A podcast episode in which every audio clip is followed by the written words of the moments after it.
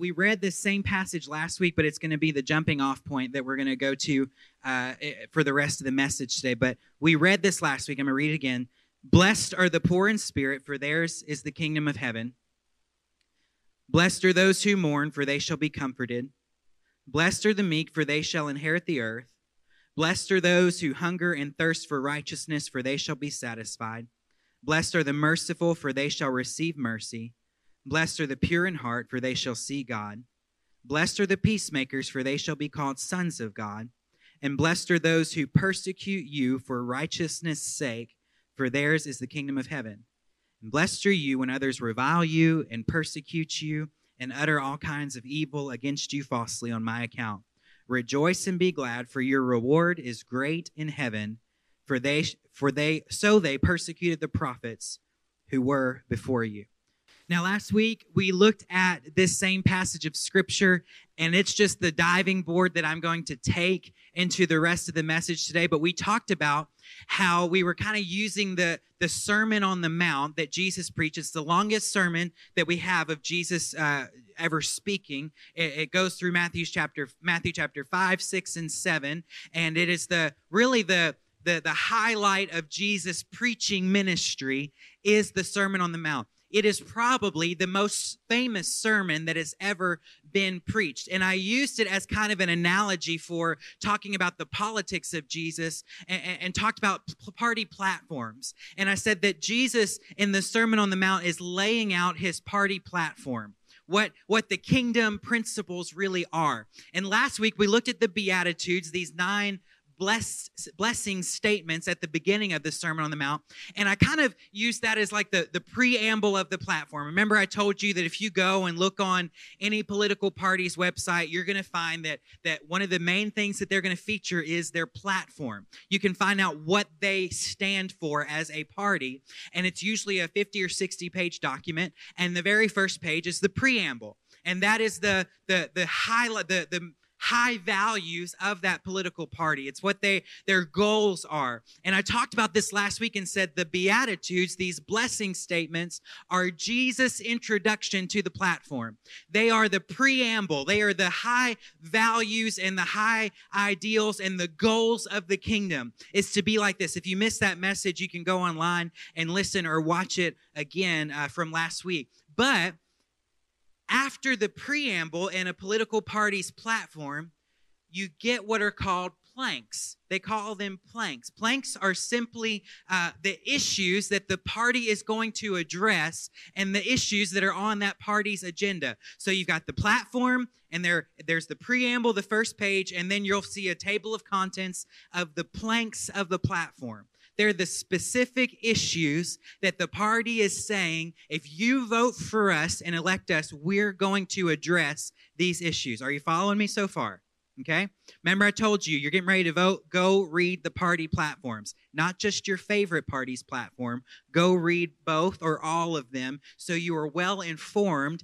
And I told you, and I let you in on a secret, that sometimes they hide stuff in there that they don't want you to know about. And so go read it and know what you're voting for. Amen? Okay.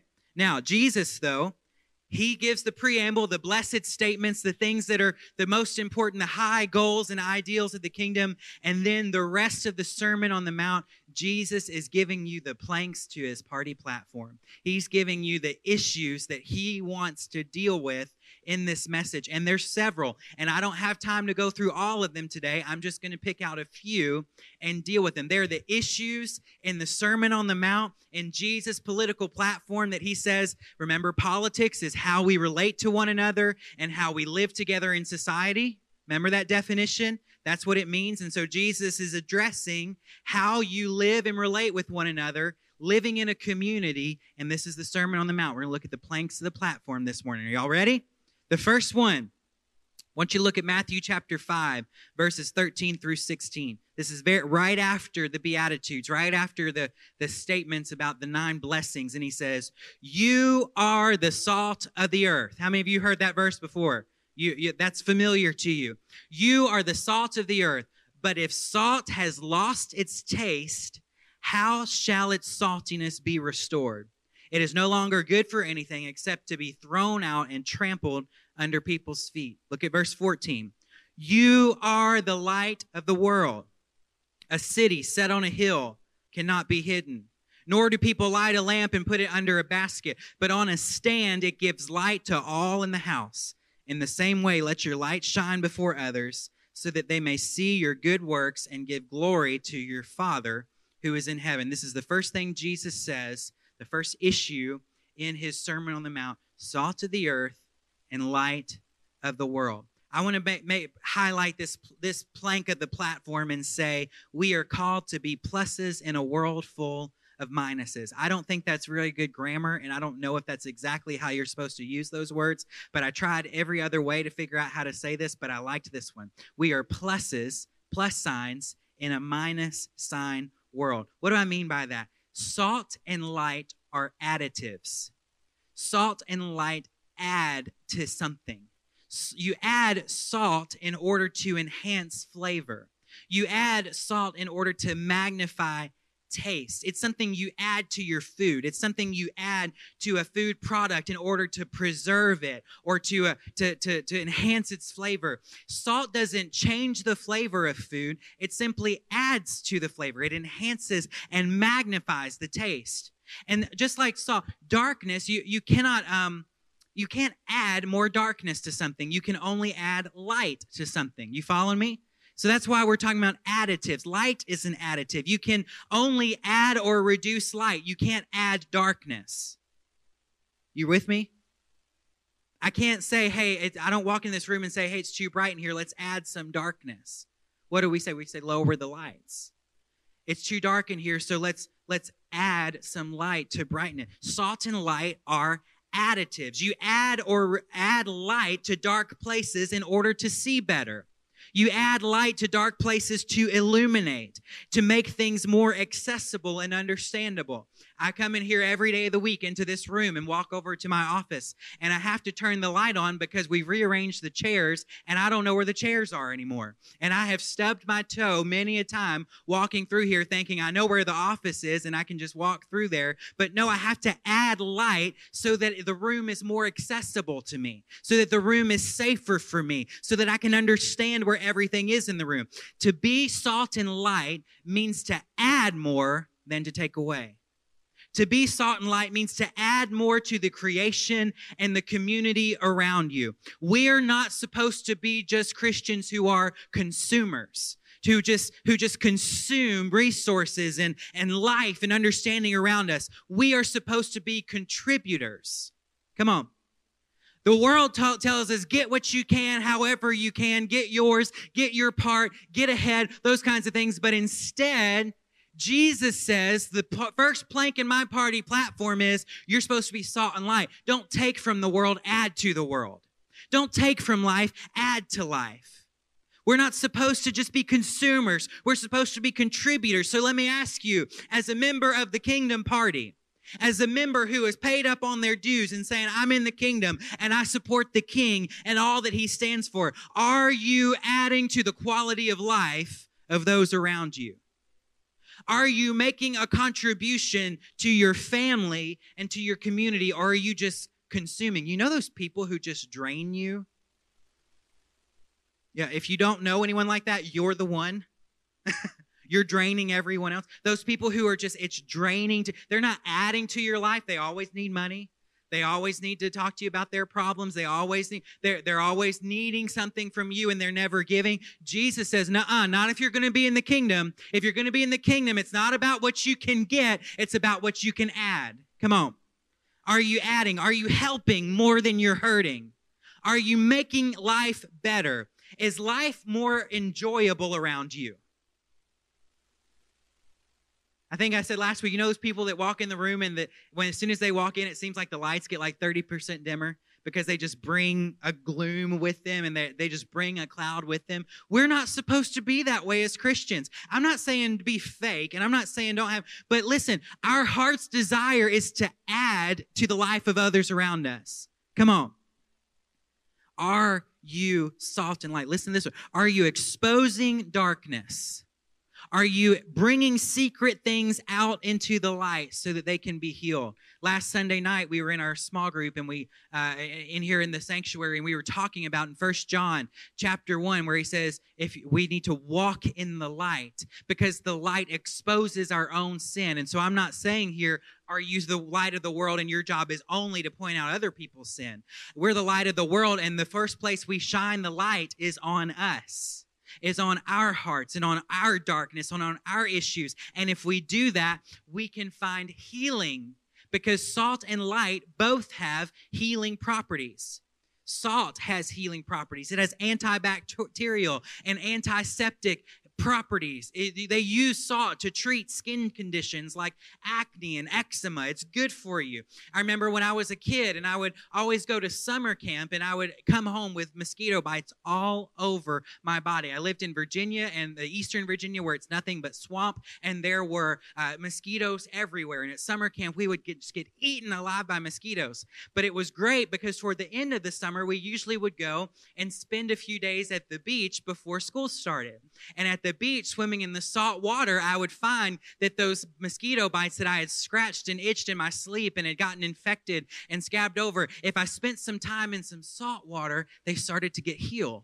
See, Jesus said, you're supposed to be salt to the world. Take healing to the world. They've even found new science. Now, not stuff that's been on the news and people talking about injecting light and those kinds of things, but they have found that light has healing properties. I was reading this week, and there's a certain spectrum of light called near-infrared light, and they're finding that it can heal the most difficult symptoms of multiple sclerosis. They have found that this near-infrared light is healing blindness in lab rodents, that they're doing all kinds of research of how to bring healing to people through the power of light. Jesus maybe didn't have access to all the science, but he knew that if you would just be salt to the world and you would be light to the world, you'll find a world that's hurting, find healing. Come on. Salt and light means to add to the quality of life and to reduce and relieve suffering of others in the world around us. Plank number one, we're pluses in a minus world. Number two, the plank next one, we remember the internal in a world only concerned with the external. Take a look at what Jesus says next in Matthew chapter 5, verse 17. He says, "Don't think that I have come to abolish the law or the prophets. I have not come to abolish them, but to fulfill them. For truly I say to you, until heaven and earth pass away, not an iota, not a dot will pass from the law until all is accomplished.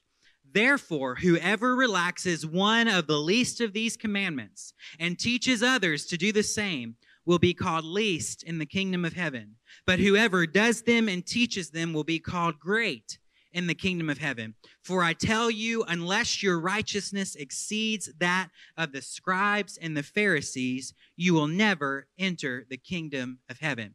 Now, let me break this down for you, what Jesus is saying, because a lot of people talk about Jesus, especially in today's world, that Jesus doesn't care about morals or laws, that Jesus is all about grace and mercy and forgiveness, and you can do or live however you want to, and Jesus is fine with that. That's not what he says here in the scripture. He says, listen, I didn't come to get rid of the law. I came to make sure that the law gets fulfilled.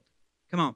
Now, a lot of people make Jesus into some kind of 21st century snowflake who whatever feels right is fine and whatever looks good is cool with me, and just be a nice person. But Jesus is actually more strict than the law was. He takes the law further than it had ever gone before.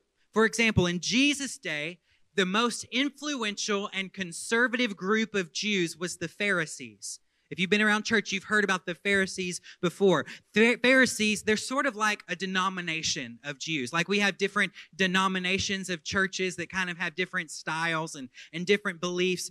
There were different denominations of Jews, and the Pharisees were one of the most strict denominations of Jews. They took the law seriously. There's no cheeseburgers for Pharisees because you can't mix dairy and beef.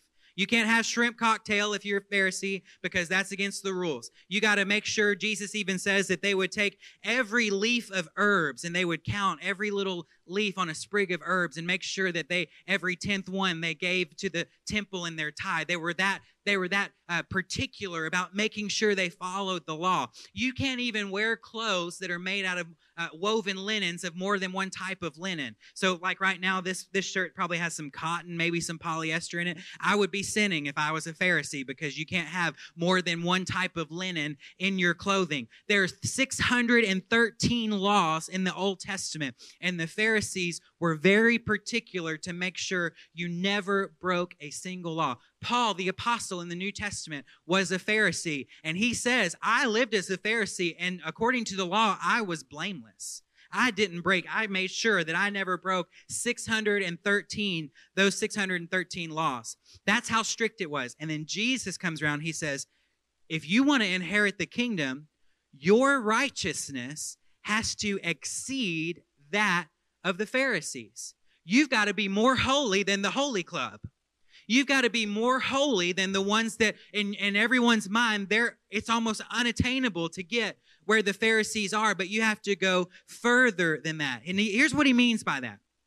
All that rule following is great, and while it's honorable and it's good, it's never good enough. No matter how many rules you follow, it's never good enough, because rules are about the external. Rules are about what I can see and what I can observe in your life.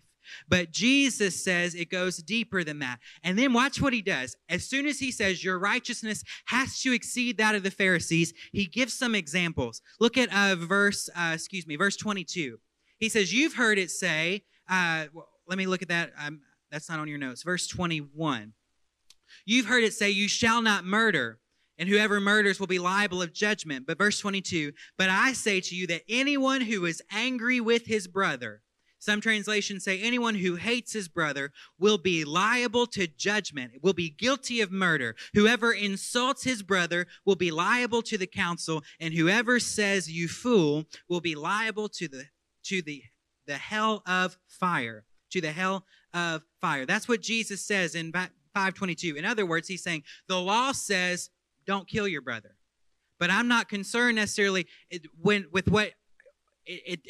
it's more important what happens before you ever get to that place in your life. He says, I'm going to take the law further. Don't kill your brother, but also don't even be angry toward your brother. Don't even be hateful toward your brother. See, he's more strict. See, anybody can follow the law, don't kill anybody. I mean, most of us can do that. You know what I mean? But then Jesus says, no, it's deeper than that. It's deeper than just what you do with your external behavior. It's about the condition of your heart. Look at the next example. He says in verse 27, you have heard it said, you shall not commit adultery. Don't cheat on your wife. Don't cheat on your husband. Verse 28, but I say to you that everyone who looks at a woman with lustful intent has already committed adultery with her in his heart. Jesus says, most people can control themselves and not cheat on their husband or their wife, not break the marriage vow. But he says, you know what? If you want your righteousness to exceed that of the Pharisees, it's not just about your actions, it's about your heart. It's about your thought life. He's actually more strict than the Pharisees are, because he says anybody can follow the rules on the outside. But what's the condition of your heart? What's the condition of your heart? If you want to inherit his kingdom, you've got to keep his law better than the Pharisees, because it's got to go deeper than skin deep. He's more concerned with the internal than the external. If you fix the internal, the external will follow. I think even in our politics today, a lot of times we're fixing symptoms instead of treating the disease. We're trying to fix symptoms of poverty, and we're trying to fix symptoms of racism, and we're trying to fix symptoms of violence instead of getting to the deeper heart issue. We remember the internal when the world focuses on the external. Not just anger, not just murder, but dealing with an angry heart or a hateful heart. Not just adultery, but dealing with a lustful heart. For Jesus, holiness goes more than skin deep. It's about heart transformation. So we add to life, we're pluses in a minus world. We're internally focused because we believe the internal will fix the external. Amen? Planks of the party platform for Jesus. Look at the next one. We are people of peace in a violent world. Matthew chapter 5, verses 38. You have heard it said, an eye for an eye and a tooth for a tooth. But I say to you, do not resist the one who is evil. But if anyone strikes you on the right cheek, turn to him the other also. And I didn't put this in the notes, but I want to read the rest of it. Verse 39. And if anyone, or 40, excuse me. And if anyone would sue you and take your tunic, let him have your cloak as well. And if anyone who forces you to go 1 mile, go with him 2 miles. Give to the one who begs from you, and don't refuse the one who would borrow from you. Jesus is dealing with this idea of retaliation. We live in an eye for an eye and a tooth for a tooth world.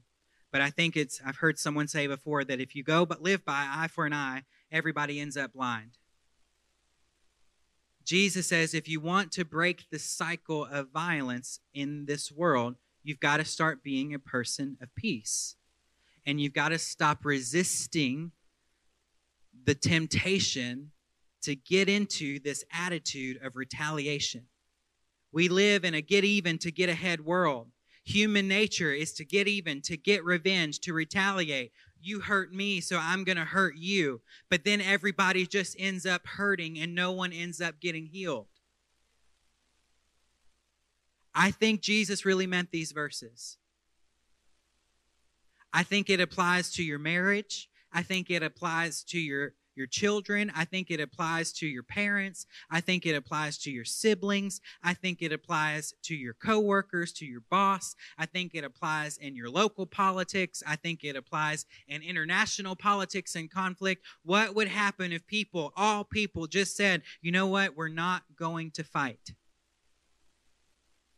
We're going to find a way. We're not going to fight each other. Let's put it this way. We're not going to fight each other. We're going to fight the enemy who has tried to put division and distraction between the two of us. So many times we are fighting and violent towards the wrong enemy. Jesus says in a world of get even and get ahead, get revenge, retaliate, he says be a person of peace. He exhibits this on Palm Sunday when Jesus is leading a procession of his disciples into the city of Jerusalem.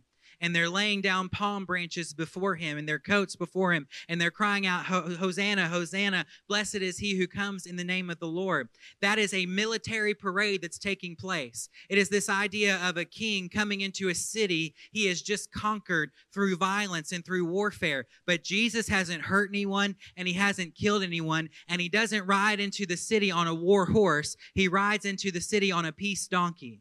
For centuries, for thousands of years, the donkey has been a symbol of peace. It has been a symbol of riding in and being a king of peace in a kingdom that is won over by peace. And Jesus says, in my kingdom, we are people of peace in the midst of a violent world. Planks of the platform.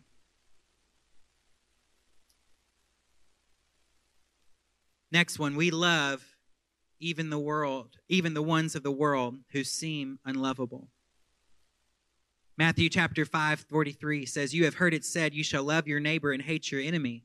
But I say to you, love your enemies and pray for those who persecute you, so that you may be sons of your Father who is in heaven.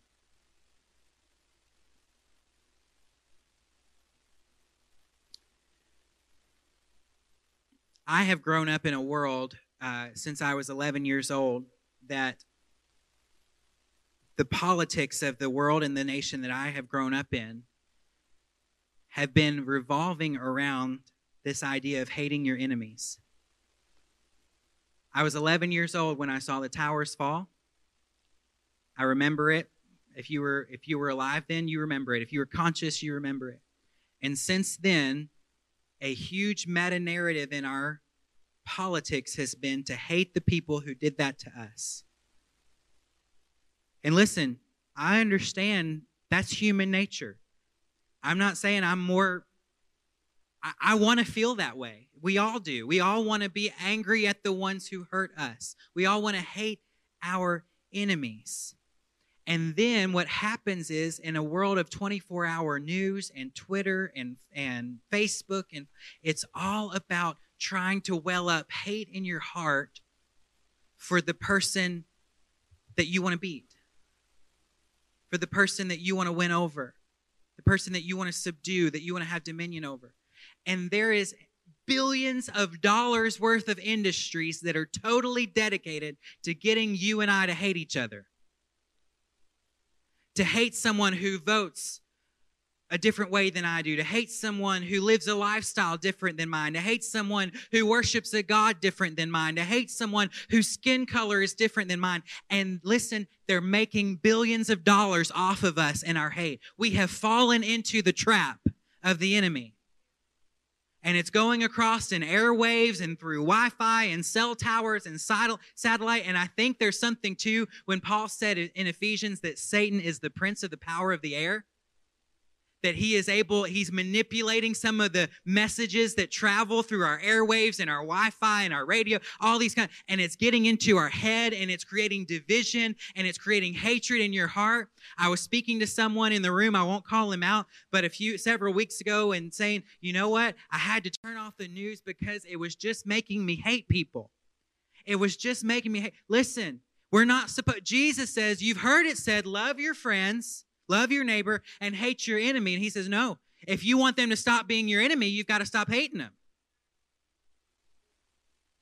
Because hating them only feeds the fire.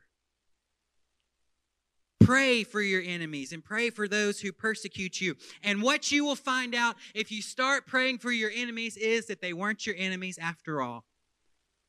That they were just other fallen human beings who have fallen into the same trap of us versus them that you fell into. And if you just start to pray for them, you'll find out it's easy to love them. Easier. You'll see God's perspective on their life. Can I challenge you to do something? Every time you see a message, a picture, a video of someone who skin color is different than you, whose language is different than yours, who obviously how they're dressed or what they're doing makes them know that their religion is different than yours. Can you put on some God goggles for a second when you look at them and realize that when God looks at them, he sees a beloved human being who was created in the image of God, and his heart breaks for them and his heart desires them, and God is not willing that any would perish, but that all would come to repentance. And if we would start using our God goggles in how we look at other people and not listen to what the media wants us to think about that other person, and I want you to hear me, not excusing behavior, not excusing when people do bad things. They'll have to answer to God for that, but I'm not the one they have to answer to for that. God is the one. My job is to look at them the way God looks at them, as beloved human beings created in the image of God. Can you do that this week? Practice that this week when you're watching the news. And if it's hard to do, just turn the news off. Most of you have already decided who you're voting for anyway. Nothing different's going to happen. It's okay. Turn it off. Go enjoy life. Find something different to focus on, because it's corrupting your soul to allow that hatred in. I'll move on. The next plank of the platform, we're generous when the rest of the world tells us to be greedy. Jesus in Matthew 6, but when you give to the needy, don't let your left hand know what your right hand is doing, so that your giving may be in secret, and your Father who sees in secret will reward you. Jesus, he doesn't say don't give. He just says don't make it about you when you give. He doesn't say don't be generous. He just says don't make it about you when you're being generous. Do it in secret. Don't need the praise of someone else to do it. Just do it because it's the right thing to do. Look at verse 19. It says, do not lay up for yourselves treasures on earth where moth and rust destroy and where thieves break in and steal, but lay up for yourselves treasure in heaven where neither moth nor rust destroys, where thieves do not break in and steal. Where your treasure is, there your heart will be also. He's saying, listen, anything that you're trying to get in this world that's all about getting and greed and about material possessions, you can't take it with you. It's not going to make a hill of beans difference when you stand before the Lord. It doesn't matter. So instead of wasting your life trying to get, why don't you waste your life trying to give? Waste your life trying to give as much as you can to as many people as you can, to help as many as you can. And when he's talking about treasure in heaven, if you would spend your life on the kingdom instead of spending your life trying to get stuff, you'll find out that when you're in the kingdom, you've got everything you need. And your loved ones will be there with you, and your friends and neighbors will be there with you, and you'll be able to say, you know what? This was a life well spent, because it's not about the possessions I couldn't keep with me, but it's about the people I could take with me. Come on. And we live in this, if we believe that if I give, there won't be enough for me. If I'm generous, there won't be enough left over. I'm like that with my dessert. We were eating out the other night, and we were in Gentry, Arkansas, up in Northwest Arkansas, eating at the Wooden Spoon. If you've never been there, when next time you're in Northwest Arkansas, go to Gentry and go to the Wooden Spoon. I think they're only open Fridays and Saturdays. Awesome food. Really, the reason to go is for the dessert, though. And listen, just trust your pastor. Get the bread pudding, okay? Just trust me. So we both got a bread pudding, and it's big. I mean, it's like that big. You know, it's huge. And Katie, we were eating their leftovers last night because we couldn't finish it. And she said, I didn't think about it. We could have gotten one and just shared it. And I said, no, we couldn't. No, we couldn't. I love you, but no, we can't share. Because I knew, even though I couldn't eat it all then, that I was going to have coffee sometime later and I was going to want the rest of my bread pudding. And we treat life like I treated my bread pudding and say, if I just am generous, there's not going to be enough left over for me. But look at what Jesus says in Matthew chapter 6, verse 33. He says, seek first the kingdom of God and his righteousness, and all these other things that you've been trying to waste and spend your life getting, all these things will be added unto you. Something about the kingdom, when you take care of the kingdom takes care of you. He takes care of your needs. And there's always more left over. It's like the loaves and fish. Little boy only had a fish sandwich to offer, but he gave it to Jesus. And when Jesus was done breaking and blessing that bread, 5,000 plus people were fed. And then if you read it, 12 baskets full left over. There's always an abundance in the kingdom. We're generous when the rest of the world tells you to be greedy. Next month, I'm going to be doing a series on what the Bible says about money. So this month I did politics, and next month I did money. So if any of y'all are left at the end of these 2 months, you know, we'll be doing good. But we're going to focus on generosity. You're going to be given opportunities to be generous, not to this church, but to people in our community and people in the world, and it's going to be great. We want you guys to be a part of that. It's important to the kingdom. Last one, and I'll be done. Jesus closes the Sermon on the Mount with three statements. In Matthew chapter 7, he says, so whatever you wish that others would do to you, do also to them, for this sums up the law and the prophets. We know this as the golden rule. I was taught this in school, and I didn't even, when I was a kid, I mean, like little, I remember being taught this rule in school. No one told me Jesus said it. Found out later, oh, that's Jesus, that's the Bible. If you want to sum up the politics of Jesus in one statement, this is it. Do unto others as you would also have them do unto you.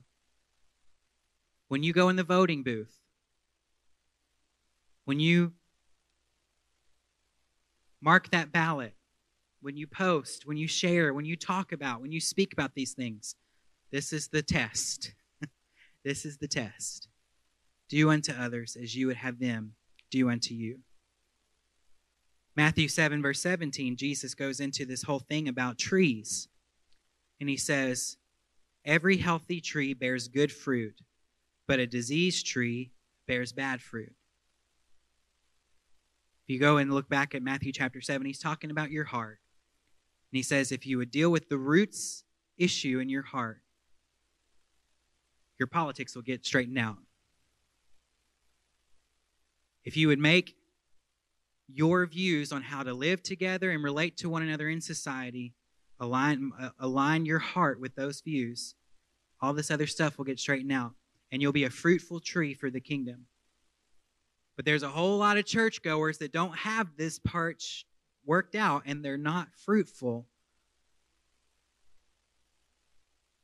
They're in the church, they're serving the Lord, but there's no fruit to be seen in your life.